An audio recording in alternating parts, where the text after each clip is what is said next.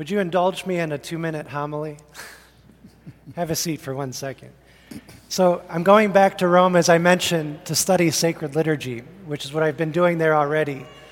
And one of the things that sort of, uh, which is good for today's Epiphany celebration, just a little two minute lesson, an apologetic of sorts, that maybe this will help you when you're talking with neighbors and friends and family. We celebrate the sacred mysteries, not the sacred superstitions. How many of you have been charged with worshiping a superstition or believing in a superstition? Because I know it's come to me before quite a bit. You hear that, you guys just believe in superstitious things. We celebrate mysteries, not superstitions, and I want to make sure that we're aware of the distinction between those two words. I'm going to use the great Sherlock Holmes as an example. How many Sherlock Holmes mystery lovers do we have? Quite a few. Sherlock Holmes, when he begins to get a clue, he begins to piece the clues together. He knows something is up, and he's deducing already that something is afoot, and the clues are beginning to fall into place. Just because he doesn't know what the solution is at the end yet, because of the fact that he has these clues, he already believes that something is, in fact, out there to find. And that's the essence of a mystery. We know something about a mystery, we just can't explain it until the very end when all the clues are revealed, when everything comes to light.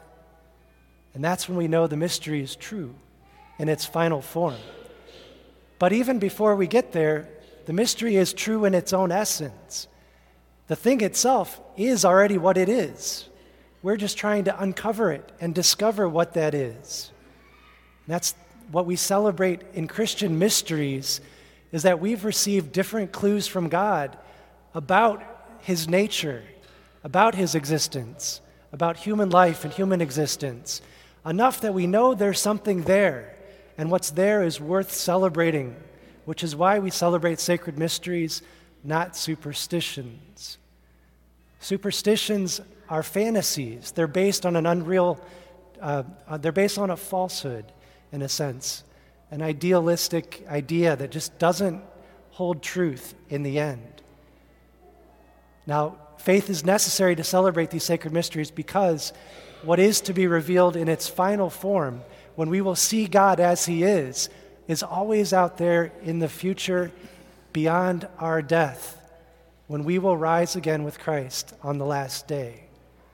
But until that day, God has revealed enough of Himself in Christ that we have something to celebrate in the sacred mysteries. So may we never lose our focus. And may we always place our faith in the God who's revealed himself in his Son, Jesus Christ.